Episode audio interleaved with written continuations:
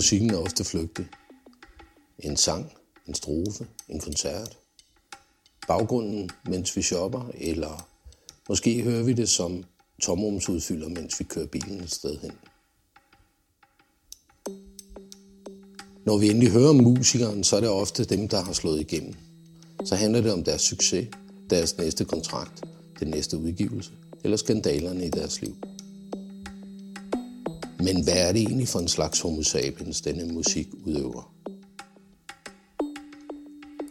Hvad er deres tanker? Hvad er deres motivation, når de mange penge, succesen, ikke ligger sådan lige uden for døren? Noget bedre musiksnak tager udgangspunkt i møde med de musikere, som time efter time, år efter år, står i kældre på skoler, i private hjem og i øvelokale foreninger og arbejder med deres musik. Hvad er det, der rører sig i dem? Hvad motiverer dem? Hvad i alverden tænker de dog på, disse musiske homo sapiens?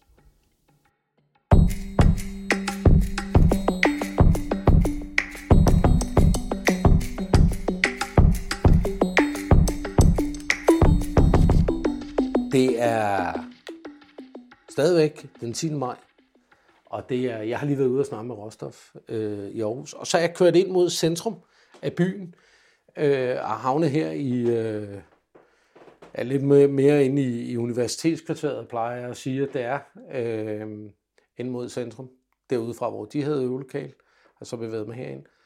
Og øh, for en gang skyld er det jo stadigvæk sådan en lille smule øh, gråvejr. Det regner ikke mere. Øh, det har det gjort, og det er der mange, der er glade for, tror jeg, at det har regnet. Men lad det nu ligge. Øh, og nu har jeg øh, så halset op på, jeg tror, femte sal, fjerde eller femte. Ja. øh, på trapper i en gammel, gammel bygning, hvor øh, trappen knirker, og øh, det er lidt hyggeligt øh, at gå op. Og her sidder jeg faktisk i, i taglejligheden. Jeg ved ikke, hvis man har set øh, Rottehullet, så kan man jo ikke lade med at tænke andet end lidt på, på hvad hedder det, Tue og Trine, var det ikke det, de hed? Dem, der boede helt op under, under loftet derop. Øh, og hos de unge. Øh, og i dag, der sidder jeg også øh, omgivet af indspilningsgear øh, af forskellige art. Lidt øh, højtalere og lidt øh, lydkort og keyboard og ting og sager. Øh, og så en hel masse guitarkasser, der står henne for enden, og nogle guitarer, der også er pakket ud, og et musikerhjem, kan man godt sige. Jeg sidder oppe hos Mathias Lønne, som kommer og spiller for os, Det kan du tro. nede på noget bedre. Mathias, vil du ikke starte med at fortælle, hvem du selv er? Jo, men det kan du tro. Jeg, jeg hedder Mathias Lønne, og er sjov nok manden bag Mathias Lønne-konceptet. og jeg startede i, hvad er det? Jeg tror, jeg havde min første debut ude her i midt december, debut single. Øh, og så siden der er der landet to, debut, øh, to singler mere siden, mm. og kommer en fjerde her i løbet af, af den næste halvanden måneds tid med musikvideo. Så det, det glæder jeg mig rigtig meget til. Øh, og den kommer også ud inden noget bedre. Øh, så er jeg lige, øh, ja, lige rundet 30 år, øh, så er jeg ikke helt, helt i den unge gruppe mere. Men øh, jeg skal lige prøve at få det her projekt her op at køre, inden jeg bliver alt for gammel til det. Ja. Så sådan, øh, grundlæggende, ja, så bor jeg inde i Aarhus, i Øgaderne, eller universitetsområdet, som du siger. Ja. Øh, I en dejlig lejlighed, som jeg er glad for. Boet her i de sidste ja, næsten 10 år snart nu. Så øh, ja, og fået bygget et, et halvt studie op herinde. så halvt hjem, halvt studie. ja. Ja, så jeg bor Men lidt studie er vel også det, man, der gør, at man føler sig hjemme. ikke? Jo, det er det. Og også fordi, at jeg er sådan en, jeg får altid idéer på de mest mærkelige tidspunkter. Så det er sådan noget, jeg skal helst have grejet stående klar. Så hvis der, er- hvis der kommer en eller anden idé, så skal jeg kunne komme i gang. Men det er selvfølgelig altid i nattetimerne, så hvis min underbord hører det her, så kan jeg også lige sige undskyld til dem. jeg, jeg, har, jeg tror, jeg har larmet på nogle rigtig skidt tidspunkter nogle gange. Men Okay. øh, det, er der, det er der, jeg arbejder bedst. Det er ja. nattetimerne. Skal lige være lidt, lidt træt. Ja. Så skal det hele stå klar, så jeg lige kan gå i gang på to sekunder. Så det hjælper lidt. Det, Det hjælper rigtig meget på det. Men det er også, nogle gange så er det lidt svært at holde fri, fordi man bor midt i sin arbejdsplads på en eller anden måde. Eller ikke arbejdsplads, det er jo ikke det er min hobby, men det er jo noget, jeg godt gad at gøre til et arbejde engang. Mm. Så på den måde er det svært at lade det ligge, fordi du kan se, jeg har også en Playstation stående, og den, den står bare og samler og stå, fordi at hver gang jeg går i gang med det, så går der et kvarter, og så sidder jeg og tænker, om jeg kunne også skrive musik i stedet for. Mm. Så ja, ja. så det har, det har både sine forser og sine ulemper, synes jeg. Men, øh, men det er hyggeligt. Mathias, du har søgt om at komme ned og spille til noget bedre. Det kan du tro. Hvorfor har du det?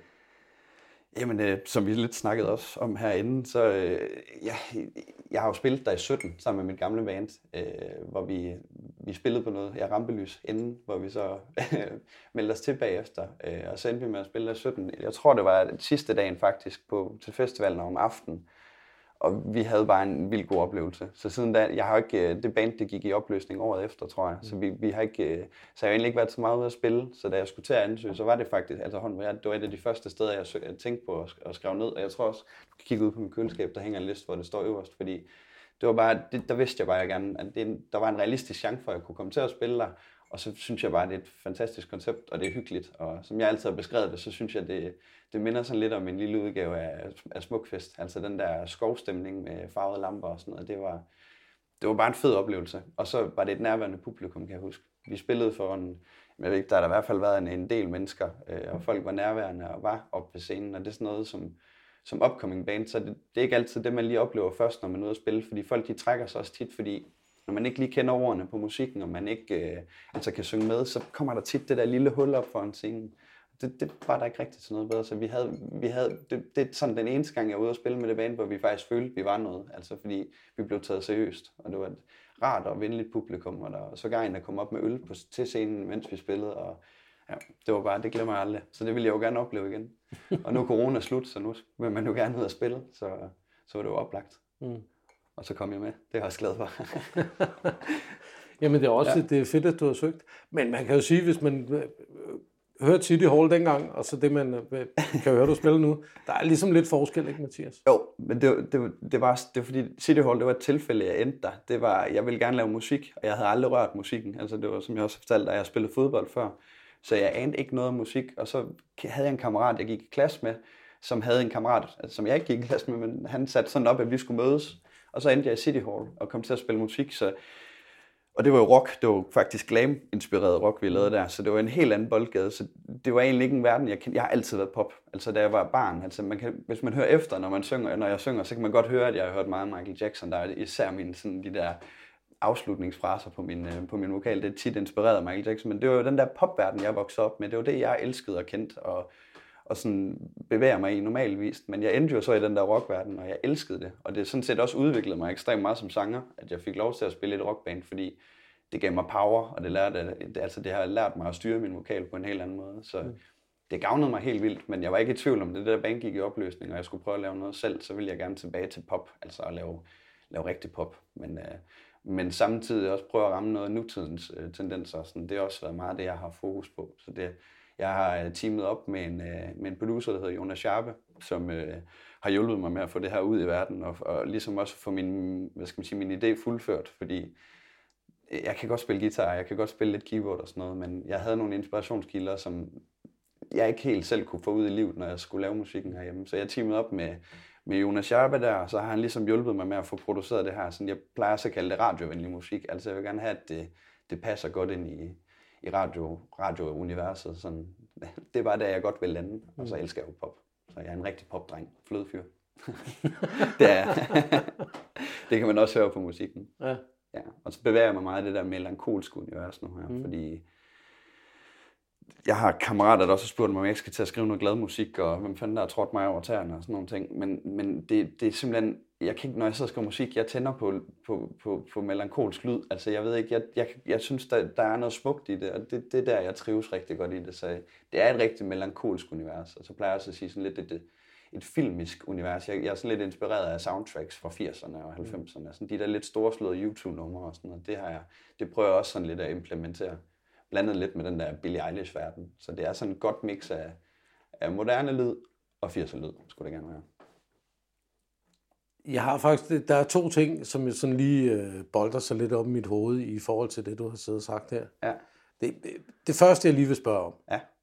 og så, fordi det næste, det handler om det der melankoli, det ja. kunne jeg godt tænke mig at tage fat i også. Okay. Men det første, jeg godt kunne tænke mig at spørge om, det er,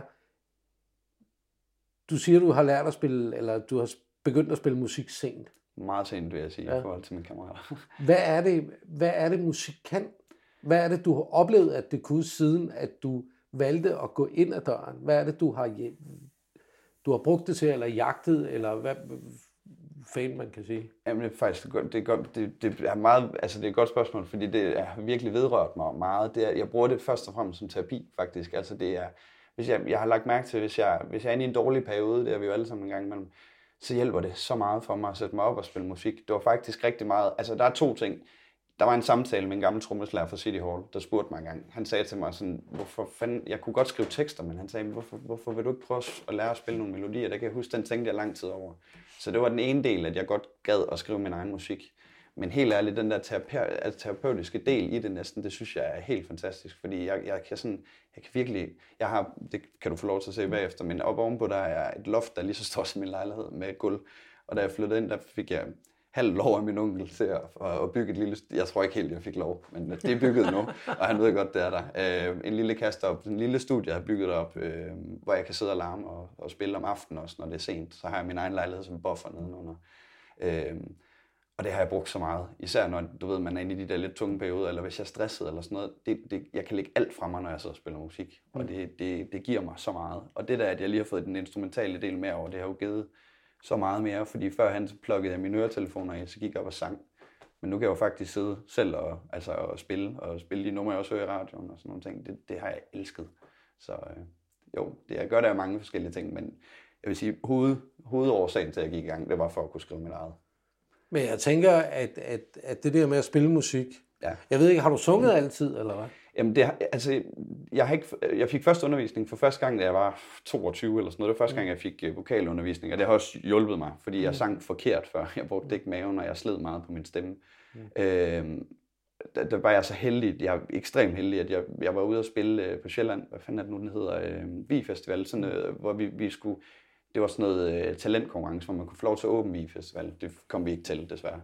Men der havde jeg, den ene, der var tre dommer, den ene af dem, det var en, der hed Trille Palskov. Mm. Øh, det er faktisk Lucas Grahams øh, sangunderviser. Og hende var jeg over, jeg var bare over at have to timer med hende i København en dag, hvor hun selv inviterede mig derover. Og det, det rykkede mig så meget. Altså, mm. man, jeg kan ikke sige til folk, hvis der er nogen, der overvejer at begynde at synge. Alle kan jo først og fremmest lære at synge, men en anden del er det der, at man lige kan få bare en lille smule guidance til, hvordan du skal gøre det. Det hjælper så meget, fordi det første, hun sagde til mig, det var bare, luften den skal bare ned i vommen og så ud med maven. Og jeg, altså, jeg lærte det på de der to timer, så det, det gavnede mig helt vildt. Men mm. da jeg var lille, der har jeg altid sunget. Jeg, min far han sagde, at det var til at blive sindssyg når vi skulle køre steder hen. Altså der de bedte mig om at holde mund, for jeg sang altid. Mm. Øhm, og så har jeg altid øvet mig. Så jeg altid, men jeg har ikke fået undervisning. Da jeg var lille, som min mor, da jeg var hjemme med hende, så hun havde sådan en lang gang, hvor jeg kunne lukke alle dørene til, så helt mørkt. Så tog jeg sådan en ghetto blaster, det var det, jeg brugte, da jeg var barn. Og så satte jeg den ned for enden, og stillede mig ned den anden ende. Og så havde de der Now Music 1, 2, 3 og helt op til 74, eller hvad det var. Og så satte jeg dem på. Så det er også derfor, sådan, den der måde, jeg synger på i dag, det er rigtig påvirket af nullernes sangerinder og sanger. Altså, jeg kan faktisk huske, at jeg sang helt vildt meget med på Christina Aguilera, fordi jeg synes, det var udfordrende. Og jeg har altid haft, jeg har, en, jeg har haft en god kraftig stemme, så jeg har altid godt kunne lide de der lidt større, større stemmer. Det, det, det virkede vildt godt for mig. Altså at, øh, at øh, ligesom at kunne øve mig ud fra dem, det har givet mig meget i dag. Så jeg har altid sunget, men øh, det var ligesom om det var det der fodbold, der, da jeg var yngre, det fyldte rigtig meget mit liv, så jeg troede, jeg skulle være professionel fodboldspiller. Mm. Så øh, det var først, da jeg var 20, jeg først rigtig gik i gang med at synge, og så ja, jeg begyndte at spille guitar og spille klaver, sådan, når jeg var 25. Så det er ret sent at gå i gang. Men det tænker jeg også, altså nu siger du, at du bruger det meget som terapi, men det der med at spille et instrument, det, det kræver jo, altså der er, der er en hel masse håndværk i det. Ja. Øh, og der er mange gentagelser, og, og for mig er det med at, at øve sig på den måde, det er, det er hårdt arbejde øh, for at nå et eller andet målagtigt. Ja. For mig handler det ikke så meget om terapi, men der skal jo være en fastholdelse, hvis der man skal Jamen, jeg, gjorde, jeg gjorde en simpel ting. Jeg, jeg kan huske, jeg var nede og købte gitaren med min kammerat. Jamen, det der terapidel, det var også, nu kommer jeg til at snakke om det, men det er fordi, det hjælper mig. Men, ja. men, men jeg, jeg gjorde det hovedsageligt, fordi jeg skulle i gang med at lave mit eget. Det har altid været min drøm. Okay. Men øh, jeg havde en kammerat, hvor jeg vidste ikke noget om guitar, og der har jeg ikke arbejdet i Forsavn endnu. Det kom jeg jo så tilbage efter. Men der gik vi ned i Forsavn, ned i Vestergade, og så gik vi ned, og så øh, Christian Slot, som jeg også har arbejdet med bagefter, god fyr, han, øh, han hjalp mig med at finde den der gode begynder-guitar. Og så sagde jeg til min kammerat der, nu vil jeg det næste års tid, der, vil jeg, altså, der må jeg ikke misse en dag. med at øve. Så det var det, uanset om jeg var på arbejde, eller hvad fanden jeg lavede, så kom jeg altid hjem og øvede. Og uanset om jeg så havde været i byen, det er ikke løgn, selvom jeg havde været i byen nogle gange efter arbejde og sådan noget. Når jeg kom hjem, så gik jeg stadigvæk op på loftet og satte mig til at øve. Så jeg lykkedes faktisk med, det var over et år, hvor jeg ikke missede en dag med at øve. Om jeg så skulle på ferie, så havde jeg, jeg har en guitar, man kan klappe sammen, eller så havde jeg også en anden, så jeg havde den altid med mig. Mm. Så jeg, jeg øvede mig kontinuerligt hver dag. Og så synes jeg, det rykker sig. Altså det gjorde det for mig, fordi jeg fik først og fremmest bare det der, at fingrene vender sig til, at det går ondt på strengene og sådan noget, at jeg fik hård hud på, det hjælp. Men også det der, hvis du kontinuerligt bliver ved med at øve dig, altså sådan rimelig hyppigt, så synes jeg også, du rykker dig ret hurtigt, fordi du lige netop sådan får det ind under huden på den der daglige basis. Så jeg lærte det ret hurtigt. Men jeg vil også sige, at jeg har altid haft gehør, og jeg har altid haft sådan rimelig nemt ved at kaste mig i sådan nogle ting. Men, så det hjalp mig da også. Men det var også, det var også hårdt arbejde. Det var heller ikke altid sjovt at sidde og øve. Men, øh, Men musikken kom ikke hjemmefra, og fra det miljø, du gik i? Øh, altså min far, han altid, øh, min far han har faktisk spillet band, da han var ung, men det er igen lidt det, lidt det samme som med mig. Det var bare den omvendte vej, det gik for ham, for han spillede i band, da han var helt ung, og han har altid spillet, der var barn, der, lå, der spillede han guitar for mig, hvor jeg lå og sprællede på gulvet og sådan noget. Så han altid, det har altid været der lidt rundt omkring, men han var cykelrytter. så det var også det, for hans vedkommende, der var det musik, da han var ung, men så tog cyklingen over, og så blev han cykelrytter i stedet for. Så det, det er derfor, den, den har altid været der lidt, og jeg voksede op med musik, men jeg vil sige, den der, altså Beach Boys er jeg glad for, at jeg har fået ind med min far og sådan nogle mm. ting. Det hører jeg rigtig meget af, men jeg vil sige, der er også noget, ja, nu træder jeg sikkert nogen over tæerne, men sådan noget Flemming Bamse Jørgensen og Michael Learns to Rock er jeg også rigtig meget vokset op med, hvor det var måske ikke lige, det var ikke lige min afdeling, men, øh, men jeg er altid, jeg er blevet påvirket meget af musik, dem. De har altid mm. hørt meget musik. Radioen har altid kørt, så okay. altid godt vil være en af de der sangere der, men øh, det var ikke lige, det var lige den der fodbolddom, der lige skulle praktiseres først. Men øh, ja. jeg passer bedre ind i den her verden. Jeg passer meget bedre ind her. det gør jeg. Ja, men jeg tænker jo, altså nu, nu fodbold, vi, så er jo lige i de her tider, kan man jo ikke lade være med lige, når det er fodboldfolk, der, eller folk, der interesserer sig for fodbold, der mødes, øh, så kan man jo ikke lige lade være med at vinde lidt Superliga, specielt ikke når man kommer fra Silkeborg. øh, men så vi sad og snakkede om det, og, ja. og en af dem, vi snakkede om, det var blandt andet Robert Skov øh, også. Og, og den der med, at, at han har jo virkelig øvet sig i at sparke til den der bold der øh, på frispark, og altså at skyde til den. Ja. Det kræver også en enorm dedikation. Altså det gør det jo, hvis du skal være god til et eller andet i fodbold, eller til en teknik, så kræver det jo den der dedikation. Det... Så på den måde er der jo noget, noget sammenhæng imellem det. Men alligevel siger du, du passer bedre ind i musikerverdenen end i fodboldverdenen. Jamen både og, fordi jeg har taget den der mentalitet, den har jeg alligevel taget lidt, jeg kan godt mærke, mm, altså hvis der er noget, jeg alle har det igennem livet, så er det, at man, man skal være sød og behandle mennesker godt, det gør jeg altid. Men jeg har også lært efterhånden, at man skal også have spidse albuer nogle gange. Og den har jeg taget lidt med fra sportsverdenen, den der med at, altså, at skal frem i verden, at nogle gange så må man altså også lige skubbe lidt for at komme videre. Så den, den del har jeg fået med fra fodbold, men jeg, jeg har også altid været den der person, at jeg skal have noget at gå op 110% i. Altså, så kan jeg godt have mit arbejde eller skole, eller hvad fanden er, jeg har mm. lavet. Men jeg skal have sådan en passionsdel i mit liv. Jeg kan tydeligt huske den der fase fra, det gik fra fodbold til musik, fordi jeg havde halvandet år, hvor jeg stoppede med fodbold, hvor det døde helt ud, og så havde jeg halvandet år, hvor jeg ikke var noget. Altså, jeg var ikke ham der fodboldspilleren, men jeg var heller ikke øh, ham der sangeren, altså endnu.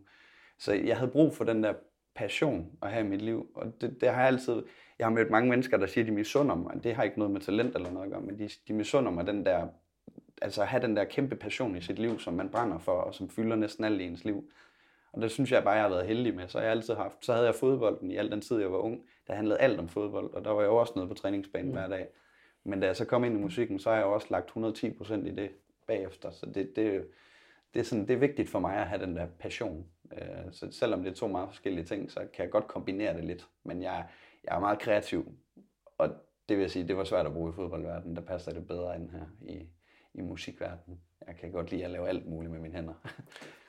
Så, så, så det er den der kreativitet, hvor du synes, du passer bedre ind? Meget bedre. Det er ikke miljøet, eller hvad? Eller, øh... ja, musikmiljøet, jeg kan også bedre, altså det, var også noget, det jeg oplevede med fodbold. Det var jo altså, for eksempel, jeg, jeg valgte jo til sidst at tage ind til AGF, og troede, jeg skulle øh, spille mig op der, men så jeg er en spinkel fyr, og det var jeg især også, da jeg var junior, så jeg røg ned på deres andet hold, og øh, den der, noget af det, jeg oplevede, da jeg var derinde, det var, at jeg oplevede den der konkurrence. Altså, jeg ved godt, jeg lige sagde det der med spidsalbuer, men konkurrencedelen i fodbold passede jeg bare alligevel ikke så pisse godt ind i hele tiden, fordi selv på holdet var der jo ekstremt meget konkurrence. Så da jeg, selv, ja, det var, da jeg var på andenholdet i AGF, der var så meget konkurrence, vi snakkede næsten ikke sammen, når vi var til træning. Og, altså, det var ikke, jeg synes ikke, det var et fedt miljø at bevæge mig i til sidst, for der var så meget konkurrence. Og det var en kæmpe oplevelse at komme over til det der helt omvendte verden, for der kom man over et bandmiljø, hvor vi var fem gutter, der kunne vildt godt sammen. Så det, det var jo det sociale i det. det der jo en helt anden...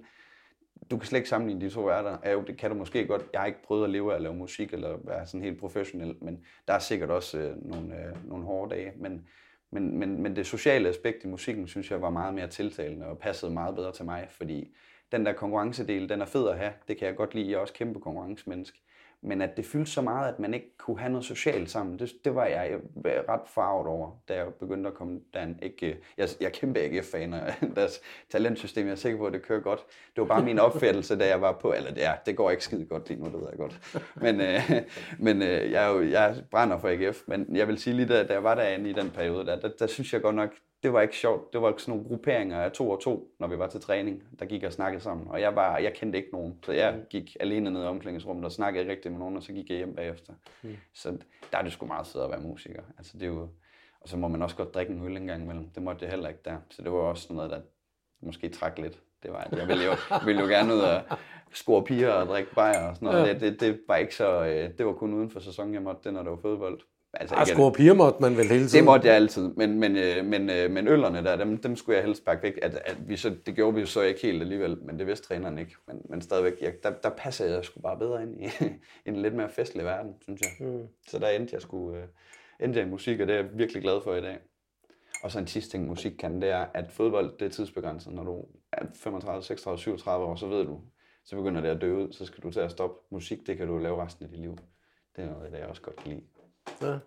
Jeg har lige siddet og, og snakket med Råstof om det faktisk, altså hvor jeg siger, at, at da jeg var ung og, øh, i Silkeborg, havde vi noget, der hed musikværksted, som var, var stedet, man ligesom gik som musiker og musikinteresseret. Ja.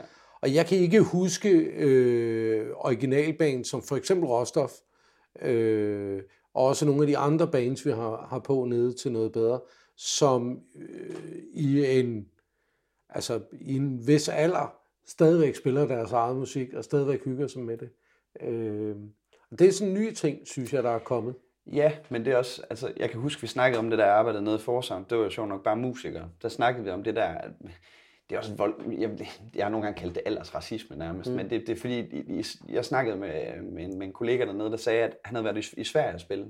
Og der, bare i Sverige var der slet ikke så meget fokus på det med alder. I Danmark har der været rigtig meget fokus på, jeg ved, de store pladselskaber, det har jeg i hvert fald hørt øh, ikke med vandrørene, at øh, det er jo tit, at de helst gerne vil have en 16, 17, 18-årig. Fordi så kan de forme ham og gøre, hvad de vil. Altså ligesom bygge ham op til det, de gerne vil have.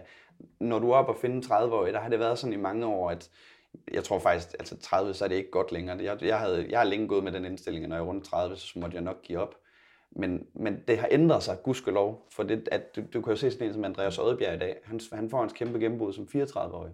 Mm. Det er sådan noget, der giver mig så meget håb, fordi i gamle dage var det bare rigtig svært at holde den der drøm kørende. Det er sådan noget som, det er der, hvor du ser råstof, at det er fedt for sådan nogen som dem i dag, fordi deres drøm er ikke død, og den er, jeg tror aldrig, den nødvendigvis skal dø, for der er ikke, musik har ikke nogen alder. Det, det, det er altid noget, noget af det, jeg har været farvet over ved den der i en ellers racisme, der har været. Det har været, at hvad, hvad fanden I går skulle da glip af så meget, fordi der, altså, som musiker, ligesom alt muligt andet, så udvikler du dig igennem hele din periode. Altså, jeg, du kan da finde ekstremt dygtige musikere, der er plus 50, altså, som jo har øvet sig hele deres liv. De er langt dygtigere guitarist, end jeg er. Altså, det er sådan, på den måde, der synes jeg bare, det har været, det har været så indsnævret. Men i dag, der kan man jo sagtens leve med det der håb, om at du faktisk godt kan blive sådan noget, selvom du ikke er 20 år gammel. Altså, mm. det, det synes jeg har været, jeg har lige ved, altså jeg er sådan en, nogle gange, så kan jeg blive så glad, at jeg skriver til de der idoler, jeg har. Og jeg har sådan nogle gange tænkt på at skrive til er så ved, fordi det, du ved, det har bare været så dejligt for sådan en som mig at se, at du kan faktisk godt nå toppen, selvom du er rundet 30. Det, det, det er jeg virkelig glad for. Men det er jo også sådan noget, der holder liv i råstof og sådan noget.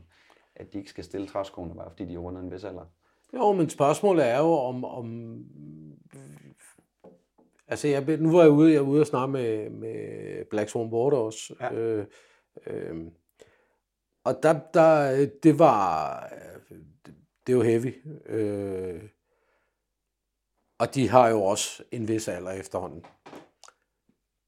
Og det, der er sådan lidt, lidt ved det, da jeg så snakker med Bjørn om det, der, der er det bare sådan, at, at, at når man når jeg tænker tilbage, de havde kæmpe ambitioner, ved jeg, da de var, da de var unge. Ikke? Mm. Og nu er de jo nået til, til en vis alder. Det er jo ikke ambitionerne, det er jo ikke det at blive kendt, men det er jo lige så meget det med at, at spille musikken og fortsætte. Og vi sad faktisk og snakke om det. Han sagde, det kunne være meget sjovt at lave noget, som blev kendt, eller som blev et stort nummer, eller et eller andet. Men det er egentlig ikke pengene, og det er egentlig ikke berømmelsen, han er interesseret i. Det er fuldstændig Så, som, som, er, som er den, der ligger i det, ja. øh, kan man sige. Det er det, når man er yngre. Der håber man måske øh, på det ene og det andet. Men for ham, der handler det mere om, han er jo så også gymnasielærer og alt muligt andet, ikke? Men, men for ham, der handler det mere om, om det der med, øh, altså der kunne det være sjovt nok at få et nummer derhen, men det er egentlig ikke det, Mm. der gør det. Der er det jo mere ligesom at gå til fodbold, hvor man møder drengene, og man hygger sig, og man får en tredje alder, og Præcis. øh, du ved, ikke? Jeg kan sagt, det er også sådan, altså, jeg, det, har jeg altid sagt, jeg er ikke i det for pengenes skyld. Det er ikke, øh, jeg gør ikke det her, fordi at jeg vil blive rig og berømt. Altså, berømthed, det følger dig med, når du øh, har succes i musikverdenen i hvert fald. Så på den måde, der, det, det kan jeg jo ikke rigtig, altså, den, den vil jeg også gerne have med, den del. Men, men for mig handler det, jeg vil gerne, jeg gør det primært for oplevelsernes skyld, lige så meget. Nu, nu sagde jeg det også til min producer, da dag var ude indspil, så sagde jeg, jeg gør ikke det her for hverken penge eller berømmelse, jeg gør det, eller fordi jeg skal leve af det, jeg gør det bare, fordi jeg gerne vil spille for mange mennesker. Og så sagde jeg til ham, den dag jeg ligesom har spillet foran 100.000 mennesker, så er jeg allerede ved at være ret tilfreds med min karriere. Men så havde han også en god pinpoint, at hvis du spiller for 100.000 mennesker, så lever du sgu nok også af det. Mm. Øh, så på den måde, det hænger jo også sammen af alle de der ting der. Men for satan, nej, jeg gør det ikke for berømmelse, eller, altså det er ikke derfor, jeg gør det, det er fordi, jeg godt gad at gøre det til min levevej. Og øh, i Danmark i dag, altså også med den måde, som pladebranchen sådan er skruet sammen på i dag, så skal du jo være ret stor, for at du sådan set kan leve af det. Fordi altså, men der er der også musikere i Danmark, der faktisk er kendte, som jeg ikke tror 100% lever af deres musik. Så det er jo det der, altså det, hvis du skal, du skal næsten nå toppen, før du skal leve godt af det. det, det jeg tror, at alle mennesker godt vil leve godt. Altså, men øh, Ja, ja. ja, jeg har da levet rigtig som en rigtig musiker de sidste par år i hvert fald, vil jeg sige. ja. ja. Du snakker om det der med melankolien i musikken. Ja. Den vil jeg lige vende tilbage til. Ja. Hvad er det, øh, hvad er det der, der, der gør, at me- melankoli, altså glæde er jo også, altså øh, det mest glade nummer, jeg kan komme på, det er det der Se en dejlig dag, der er i dag. Ja. Øh, altså det er jo sådan en, en klassisk øh, jubelglad nummer, ikke? Præcis. Det er jo selvfølgelig interessant nok, mm. men der er et eller andet ved det der melankoli, som, som øh, og du siger, det tiltaler dig og, og, øh, og den stemning og sådan noget. Det kan jeg godt forstå. Men ja. hvad er det ved melankolien og musikken? Fordi der er meget af det. Det er der, det er der. Det er også, altså, bare, der har lige været den der din lyvesbølge. Alle folk, der har set X-Factor, der var en eller anden knægt i X-Factor, der, der sang et af hans numre, der hedder Half a Man, og så er han jo bare eksploderet i Danmark. Og han, han har jo lige været inde og sidde og tjekke lidt ud, fordi at der har været så meget om ham, og jeg kendte godt øh, et af hans numre, der hedder Be Alright i forvejen, og andet tjekke. Altså, det er jo en mand, der har lavet et, et helt album med heartbroken songs. Altså, men det, og det vilde er, at det, hele det album, det tænder mig helt vildt, fordi at jeg synes, altså det er jo ikke nogen hemmelighed, at man tit har skrevet sangene i mol, når det er melankolsk, og det, det er bare, det, det, for mig har det bare, det, det er bare noget, det tænder noget ind i mig. Altså selv, det er det, der er så ironisk ved mig, altså der, dem, der kender mig rigtig godt, jeg er ekstremt positiv, jeg er altid glad som regel, altså, øh, og altid smilende og sådan noget, så man skulle ikke tro, at jeg trives godt i det melankolske, men det har jeg altid gjort. Og selv når jeg er glad, eller har en god dag, eller et eller andet, så sætter jeg stadigvæk Lewis Capaldi eller din Lewis på, og går og hører en eller anden heartbroken song. Men det, det, det, det er bare, det, det tænder mig, og det, det er det, jeg godt kan lide med musik, at det har den der, det rører noget ind i en. Altså, jeg kan også godt lide, selvom jeg står ved at tage opvasken, og igen er jeg i godt humør, så det der, det må sgu da godt lige få mig til at fælde en lille tår indimellem også. Men det er jo ikke, fordi jeg er ked af det, det er tit, fordi det rører noget ind i mig. Altså, Men nu sagde du Heartbroken Songs. Ja. Altså, der er jo de der øh, hjertesmerte, jeg har ondt af mig selv sange, ikke, som ja. Jeg kalder dem. Og så er der det der, som du siger, melankoli, som jeg ikke opfatter som sådan en, en, en jeg har ondt af mig selv ting, Det er det men, men som ligger et andet sted.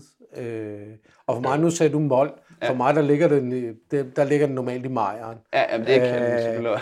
Men, men det er jo så det er jo en anden historie. Jamen, det er fordi alle mine sange, jeg sad, jeg sad lige, min, min producer, han bliver nævnt mange gange, Jonas Sharpe, og så lige et shout-out til ham. Han har lige lavet en ny single, der hedder Mester, og det, øh, det går rigtig godt for den, og den er nemlig faktisk glad. Øh, Selvom det faktisk handler om en, der ikke kan få en, så han har lykkes med det. Det er også sjovt at se, fordi vi snakkede også om det meget apropos. Han går på musikkonservatoriet. Undersøgelser viser også, at 70 procent af de danske lyttere vil ikke gerne høre glad musik, og ikke uh, trist musik.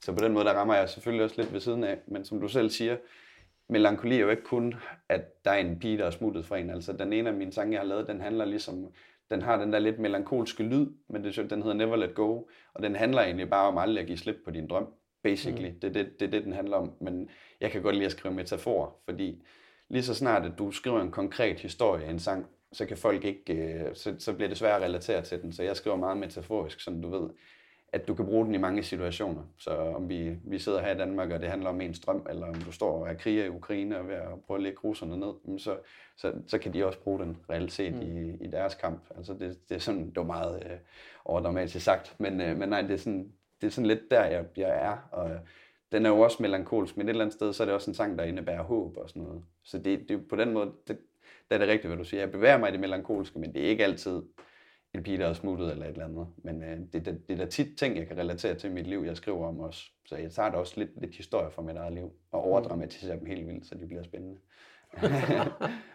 ja. Mm. Men, men, men for, ja, hvis vi tager det der, øh, altså der er jo, som jeg lige var inde på lige før, der er jo det der tristhed, ikke? Ja. Hvor, hvor du, du øh, hvor jeg ikke vil kalde det melankolsk, men hvor jeg vil, vil kalde det mere hjerteskærende og alt muligt andet. For mig der er melankoli, det er jo meget mere øh, efterår, og det er altså øh, sådan nogle ting. Ja. Øhm, og det er, jo, det er jo noget mærkeligt noget, fordi det er jo, det er jo, det er jo en følelse, som, som synes jeg, melankoli, som på, på en eller anden måde har en, en, en ensomhed i sig, men som samtidig kalder på tosomhed. Ja, jamen det er også helt rigtigt. Det er også sådan, jeg har det med det, basically. Altså, fordi en anden ting, nu kan jeg lige så godt relatere til min nummer, fordi reelt mm. set, nu, nu sidder jeg også og snakker om heartbroken songs, men det er også fordi, jeg har kun, jeg tænker ikke over, jeg har jo kun tre numre ude, så folk kender jo ikke så meget af det nu, fordi ja. jeg har mange numre, der kommer, der ligger klar til at skulle blive indspillet og så videre. Det er rigtig meget af heartbroken songs også, blandt andet, men for eksempel Blinded by the Sea, den handler om, min, altså den handler om det der med, at du nogle gange har haft, du oplevet nogle ting i din fortid, og det er svært at give, give slip på det igen. Altså Blinded by the Sea, det er faktisk en metafor for, at, mm. at jeg er forblindet af min fortid, og jeg stadigvæk hænger fast i det. Så det er jo også, det er lige netop det der med, at det er ikke nødvendigvis kærlighed og alt sådan noget, men det er også den der længsel efter tosomhed. Øh, længsel efter tosomhed, det var min telefon, jeg på gulvet ja, længsel efter tosomhed, og um, at nogle gange også den, der, det der, den kamp, man har med livet og sin udvikling. Hvordan kommer jeg videre, og hvad fanden skal jeg lave? Og, altså, det, er sådan, det er meget det, det univers, jeg bevæger mig i, og jeg kan godt lide at dække de historier sådan, i mit liv. Og jeg synes også, det er meget... Jeg synes også, det er vigtigt, at der er den musik derude, at, så, at folk også har noget at relatere til, når de har det skidt, eller er en presseperiode, fordi jeg vil da gerne indrømme, at når jeg har haft det svært, så kan sådan en trist sang altså godt nogle gange, det der, jeg ved ikke, vi kender det jo alle sammen, når man hører en sang, så lige pludselig kan man godt føle, at den er fuldstændig skrevet i forhold til, hvordan du har det i dit liv lige nu. Og det, det er også nogle gange, det er sådan helt sådan noget terapeutisk i det igen, det der, mm. at, du sådan, at du hører en eller anden, der du overhovedet ikke kender, der har oplevet præcis det samme som dig. Det synes jeg har sin charme. Det har det. Men jeg synes også bare, melankolien i sin helhed, den har bare sådan en, en det rører mig. Men det er sådan en, en ting, og, og man kan sige et eller andet sted, så er det måske lidt strengt at, at spørge på den her måde, men, men nu gør jeg det. Fyr den af. Æh, hvad er det, der gør, at man, man, man øh, som, som musiker har et behov for at, at på den måde udstille og udtrykke sit liv i forhold til andre mennesker. Altså, hvorfor fanden skal de høre om det? Det er jo ligesom billedmaler, for eksempel. Altså, Jamen, men hvorfor? Går, ja, altså, hvorfor? Fordi, altså, hvad er det, der gør, at man... man er det sådan et eller andet ekshibitionisme? Øh, Nej, på, altså, der er flere facetter i det, fordi på den, ene, på den ene facet, så er det rart at få det ud. Altså, ja. det, det, er jo det der, det er lige så vel som at sidde og snakke med en kammerat, eller altså, når du har et eller andet, du har på hjerte, så er det rart at få det ud og få det delt med andre. Så kan man så godt, så er der nok mange, der synes, det er voldsomt at stille sig op på en scene, eller udgive ja, noget. Men det er det. Altså, jeg har jo reelt set udgivet mine følelser. Mm. altså, det, det ved jeg godt, det virker voldsomt, men jamen, det fik et vildt godt spørgsmål, for jeg har egentlig aldrig tænkt over, hvorfor man gør det. Altså, men jeg har jo gjort det, fordi det er noget, jeg godt kan lide at lave, men også fordi jeg godt kan lide, noget, noget, det er faktisk noget, jeg har bemærket. Når du udgiver musik, så har du sådan en, som Spotify, der har jeg en app på min telefon, hvor jeg kan se, hvordan min lyttertal og sådan nogle ting er.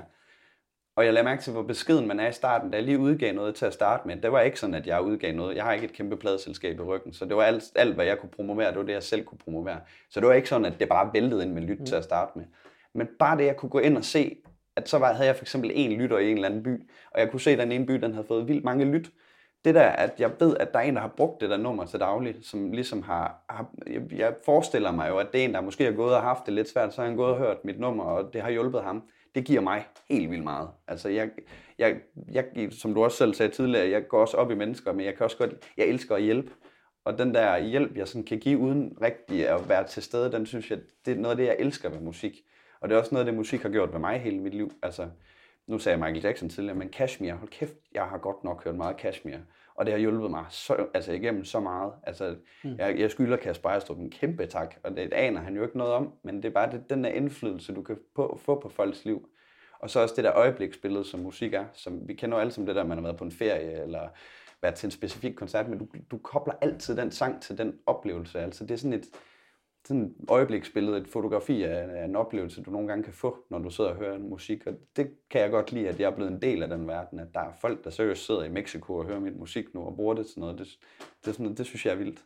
Det, det, det motiverer mig helt vildt, at jeg ligesom kan, at man kan få den indvirkning på folk som jeg håber. Men nu er jeg der ikke, jeg kan ikke se, hvordan de reagerer. Så vil jeg vente den om, og så vil jeg sige, ja. hvis nu det ikke sad i Mexico, ja. altså hvis du nu var alene på en øde ø og ikke kunne udgive lort, ville den så stadigvæk være der? Ja, det vil den. Jeg vil altid skrive musik, uanset om jeg så udgiver det eller ej, så vil jeg altid gøre det. Det var slet ikke, jeg vidste slet ikke, altså jeg skrev også musik, imens jeg spillede i det der band. Anede aldrig nogensinde, om det skulle udkomme eller noget. Altså det, jeg vidste ikke. Jeg vil altid sidde og skrive sange. Det er, det var lidt det, der jeg også sagde tidligere, men når jeg får en idé om natten, altså når jeg får en idé, så skal den ud, uanset om jeg så skal udgive det eller ej. Så jeg kommer også til at sidde og skrive sange, når jeg er 55. Altså, så finder jeg andre anledninger at bruge dem i. det kan jeg sagtens. Jeg har også tit brugt det, du ved, hvis der er en eller anden, der betyder meget for mig, så er det også en smuk måde at sige, at de betyder noget for en. Altså, der er jo nogen, der skriver digte, og der er nogen, der maler et maleri, men jeg kan godt lide at skrive sange, og det gør jeg også tit til andre. Så det er, eller ikke tit, men folk, der betyder noget for mig, der synes jeg, at det er en, en smuk ting at skrive en sang om den så bliver kendt eller ej. Det synes jeg. ja. Har det, har det, øh, har noget at gøre med også, at, at, øh, at man måske, når man, man skriver nogle numre, øh, føler, at man kan slippe afsted med at, at udtrykke nogle ting, der er svære at sige? Kæmpe ja. Kæmpe ja. Det er nemlig nogle gange, altså jeg har, da, jeg har jo haft piger igennem mit liv også, og det har været nogle gange været en, en ret nem måde at udtrykke noget på, man ikke kunne finde ud af at sige. Fordi så serverer du den også i den her sådan lidt mere, hvad skal man sige, sådan lidt smukkere indpakning. Øh, så jo, det er, det, det, det er, en, det er nogle gange en, en, en, nem, eller en nemmere måde at få sagt tingene på, synes jeg. Det, det kan jeg godt kende. Så bare blandt andet sådan noget, min mors side af familien, vi elsker hinanden, der er masser af kærlighed og sådan noget, men det er ikke normalt for os, at vi sådan går hele tiden og siger, jeg elsker dig. Så det, jeg kan da huske, at jeg har skrevet et nummer til min mor, der hedder Mama Tanzanite. Det tror jeg aldrig kommer til at udgive, for det var også i min begyndende år, da jeg ikke var skide dygtig endnu. Men det betyder helt vildt meget for hende, og hun vil stadigvæk gerne have lige få indspillet en, en optagelse til hende en dag, så hun kan gemme den. Men, mm. Så jo, på den måde, det, der er det der nogle gange både at kunne få sagt, man elsker en, eller få sagt noget af det, der er svært i et forhold eller andet, så kan man godt lige snige det med en sang i stedet for. Det synes jeg. Det har jeg i hvert fald gjort ret meget. det tror jeg også, der er nogen, der kan genkende det til. Ja. Det tror jeg helt bestemt. Men, men øh, er det så også øh, er det så også derfor, du skriver på engelsk? i stedet for dansk? Altså helt ærligt med engelsk, det er fordi jeg voksede altså hmm, jeg har altid, hele min barndom, der har haft en fascination med USA. Den har øh, taget nogle hårde stød undervejs med Trump og sådan noget der, men, men stadigvæk, jeg har altid haft den der amerikanske drøm om at komme derover og, at leve den der popstjerne, pop, det der popstjerne-liv der, det, det tror jeg, alle har drømt om som små børn. Øh, så jeg har altid, altså har jeg familie i USA, har været derovre to gange. Den ene af gangene kan jeg ikke huske, for jeg var så lille, men det, det gjorde et kæmpe indtryk for mig, på mig, og det har også gjort, altså man kan også høre, at jeg er amerikansk inspireret, men jeg vil så godt indrømme, at siden jeg har været jeg ved ikke, start 20'erne, så har jeg prøvet at trække den over det britiske i stedet for. Jeg synes, det er meget mere charmerende. Men, men, men jeg kan godt lide det engelske sprog. Jeg synes, og så også helt ærligt hånden på hjertet, så gør jeg det også. Jeg, jeg er faktisk begyndt at sidde og skrive på dansk, fordi det er nemmere at udtrykke sig, fordi det er mit modersmål. Men jeg er også, så, altså, jeg synes dansk er smukt, og man kan også se, at lige pt. fungerer det jo faktisk ret, det fungerer næsten bedre i den danske musikbranche, at du skriver på dansk end på engelsk. Men jeg kan godt lide tanken om, at jeg kan gå ud over de danske grænser. Mm. Og så længe du skriver på dansk, så er du altså i hvert fald nok rimelig, øh, altså så det hedder det Danmark, Sverige og Norge, måske lidt Tyskland, hvis du er heldig, men jeg kan godt lide, at den der drøm ligger derude og summer, altså mm. at, jeg, at, at der er folk over hele verden, der kan høre min musik, og så forstår de, hvad det er, fordi jeg er selv, min kammerat Christian, han er vildt god til at sidde og høre rus. Det må man så ikke mere jo, men han har hørt alt fra russisk musik til, til, jamen, til alt, hvor han ikke forstår, hvad de synger. Men jeg kan godt lide, at man kan forstå det. Så det, det, det var, altså engelsk, det er rigtig meget, fordi det der jeg trives, det er det musik, jeg selv hører.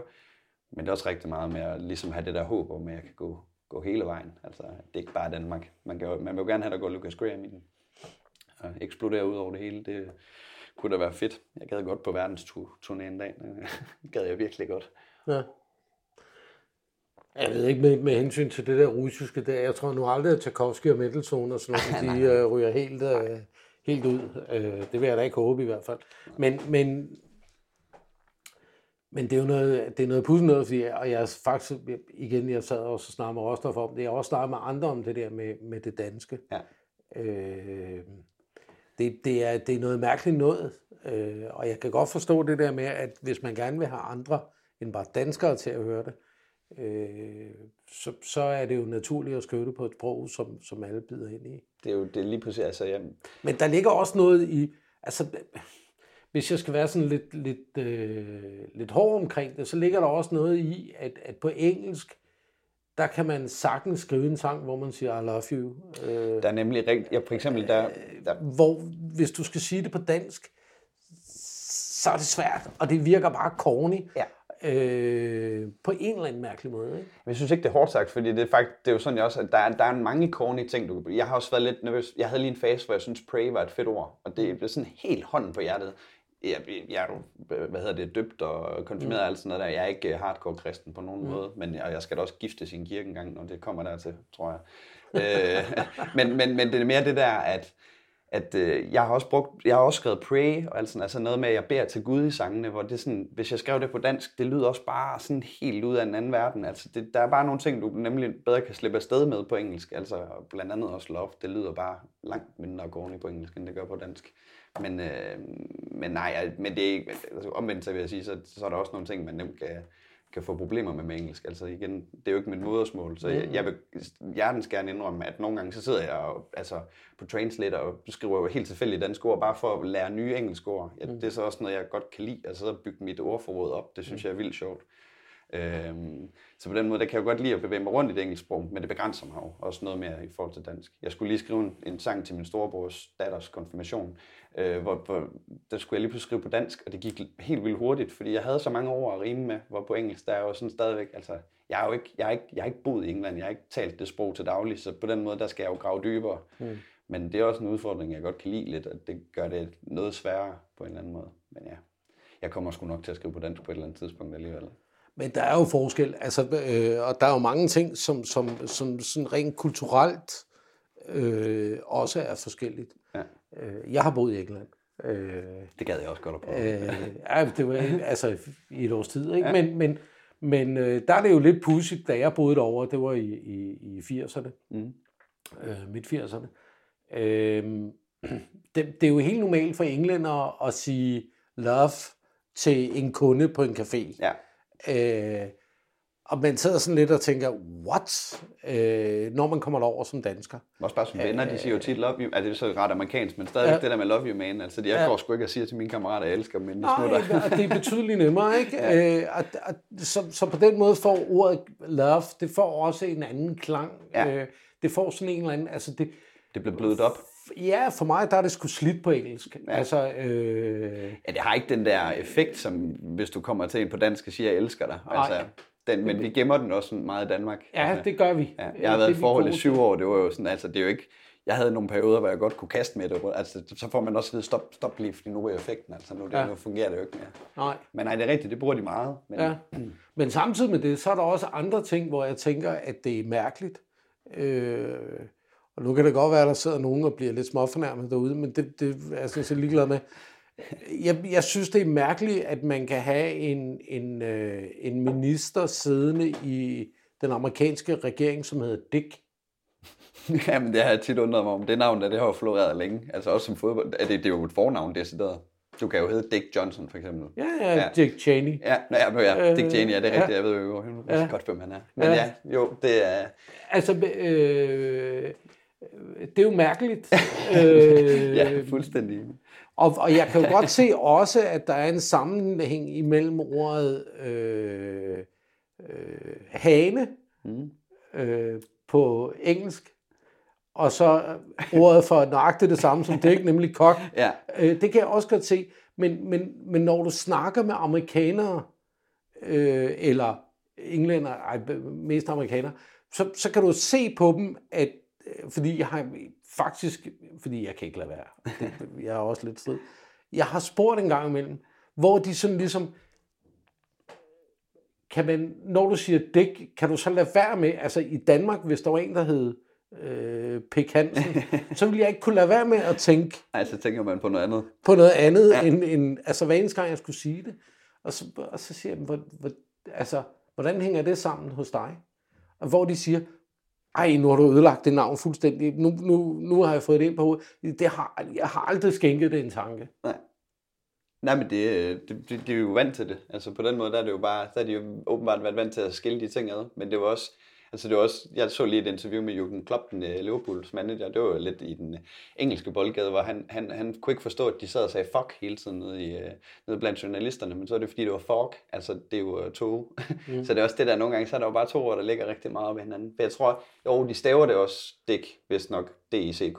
Pas, øh, pas. Ja, fordi men det, er, det der tit, så kan det være, at det er lige udtalt en lille smule anderledes, så det kan vi ikke høre. Men... Jo, men det, det kan der jo godt, ikke? Men, ja. men, men jeg tror, at danskere vil lynhurtigt bide ind i den der øh, små... Øh, det gør jeg da også, hvis jeg ser, at der er nogen, der hedder det. Så er det da det første, jeg tænker på. men det er jo også den kultur, vi kommer fra. Ja. Det er jo også lidt det, der vi snakker om med kærlighed og sige love og sådan noget. Altså, tager du til USA, altså, det er også den mest overfladiske kultur. Altså, sorry, men det er jo, det er jo sådan noget med, altså, ah, love your shoes, altså sådan noget, hvor de mm. altid de overdynger der med, med ros, så det er jo også det der, så ryger effekten også lidt ved det, når du hele tiden bliver, bliver bumpet med det, men det er jo kulturelle forskelle, men det er også det, jeg godt kan lide ved det der at skrive sange, det er også lidt, når du, når du skriver nogle sange og udgiver dem på engelsk, så er det også spændende at se, hvordan kulturelt, de, hvordan fanden de lander, altså det er mærkeligt, at jeg har ikke vildt mange lytter inde på Spotify, jeg har lidt, men halvdelen af mine lytter, de er USA lige nu.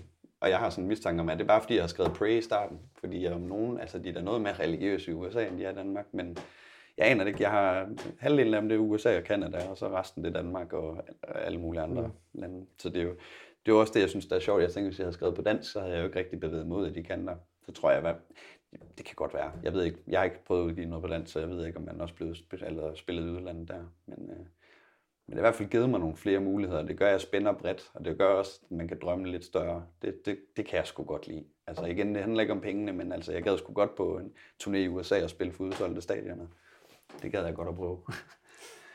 der er alligevel igen noget med det der amerikanske, de er bare, det, alt er overgjort derovre, og det gad jeg godt at prøve at opleve et eller andet sted.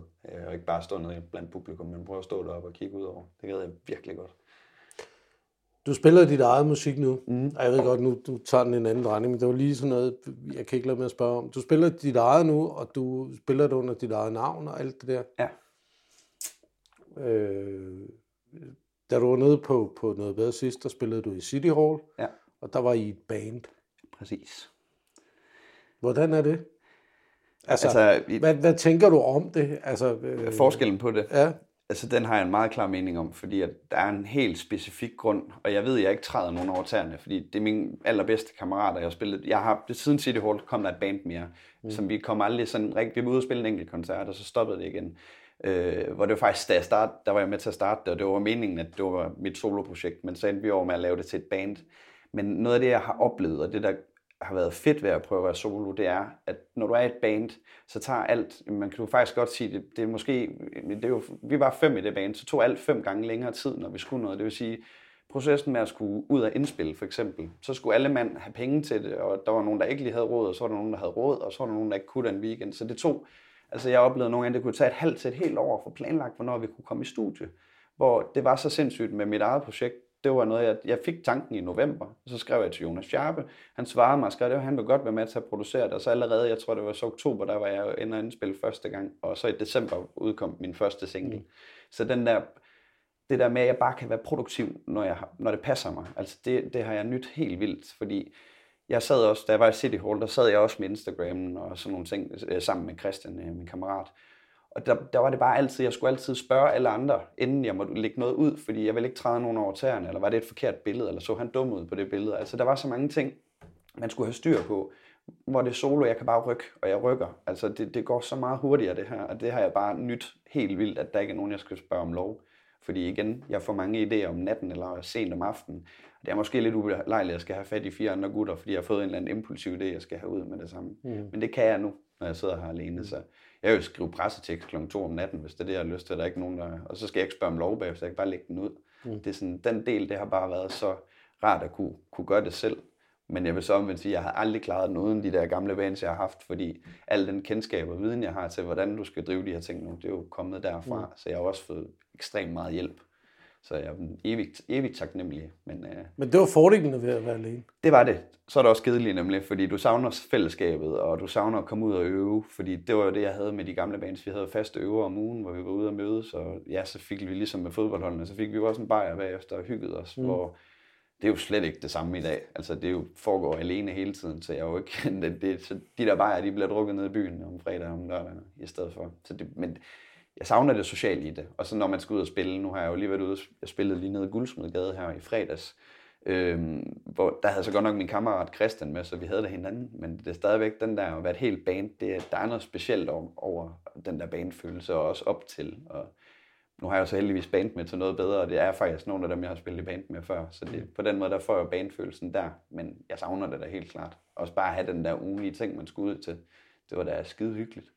Så det, det, den del, den, den mangler jeg lidt, men så kan jeg jo altid tage ud og øve med dem alligevel, hvis der er. Så vi havde, vi havde aftalt, nu er de lige studier, og en har fået arbejde og sådan noget, men ellers havde vi aftalt, så vi ville bare gå ud og spille balle. Ja. Altså mødes ud og så bare stå og spille nogle balle nogle mange gange med dem. Så kan jeg også få tilfredsstillet den del. Men øh, som regel, når jeg skal ud og spille live, så vil jeg have banen med. Så får jeg dem også med alligevel. Så det, det er sgu dejligt. Så er der live-oplevelsen, det bliver stadigvæk det samme. Ja, ja. fedt. Mathias, øh, her til sidst. Jeg stiller altid det samme spørgsmål. Ja. Nu når du nede og spille til, til noget bedre. Hvad sagde du? Undskyld. Når du nede og spille ja. til noget bedre. Ja. Når du går af scenen, eller lige der, i, når man er ved at slutte af. Ja. Hvad for en, øh, hvad håber du så at have øh, for en følelse, en fornemmelse, eller få ud af det, eller hvad, hvad man skal sige? Hvad tænker du på der? Altså først og fremmest en god oplevelse. Det, mm. det er helt sikkert hovedmålet. Altså, det er jo, altså jeg synes faktisk altid op til en koncert, den er man, der er lidt nervøs, og man får lige en øl eller to, men der skal også lige være styr på ting, er meget perfektionistisk. Så jeg håber, når vi går af scenen, at jeg står med den der følelse af, at det er gået godt, og at der var mange mennesker, der stod helt op foran scenen, øh, og vi alle sammen fik en fest. Altså også selvom jeg bevæger mig i det melankolske miljø, jeg vil godt indrømme, at vi, tager, vi skruer lidt op for den rockede lyd, når vi skal spille live, fordi at, øh, det, det, det er meget stille min musik, så jeg vil gerne, nu vi skal spille kl. 21, så vil vi gerne lige tage den lidt op.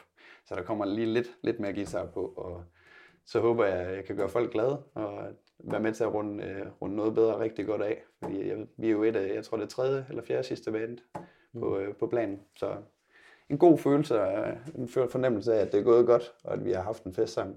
Det, det er mit hovedmål. Fedt. Ja. Det glæder jeg mig til. Jamen, øh, i lige måde. Jeg glæder mig til at se jer til sommer. og, og alle dem, der står derude. Ja. Ja, det Fedt. bliver godt. Det var godt, du gad at snakke med mig. Tak Selvfølgelig, mand. Altid. Og så pas på dig selv. Det kan du fandme jeg gør i lige måde.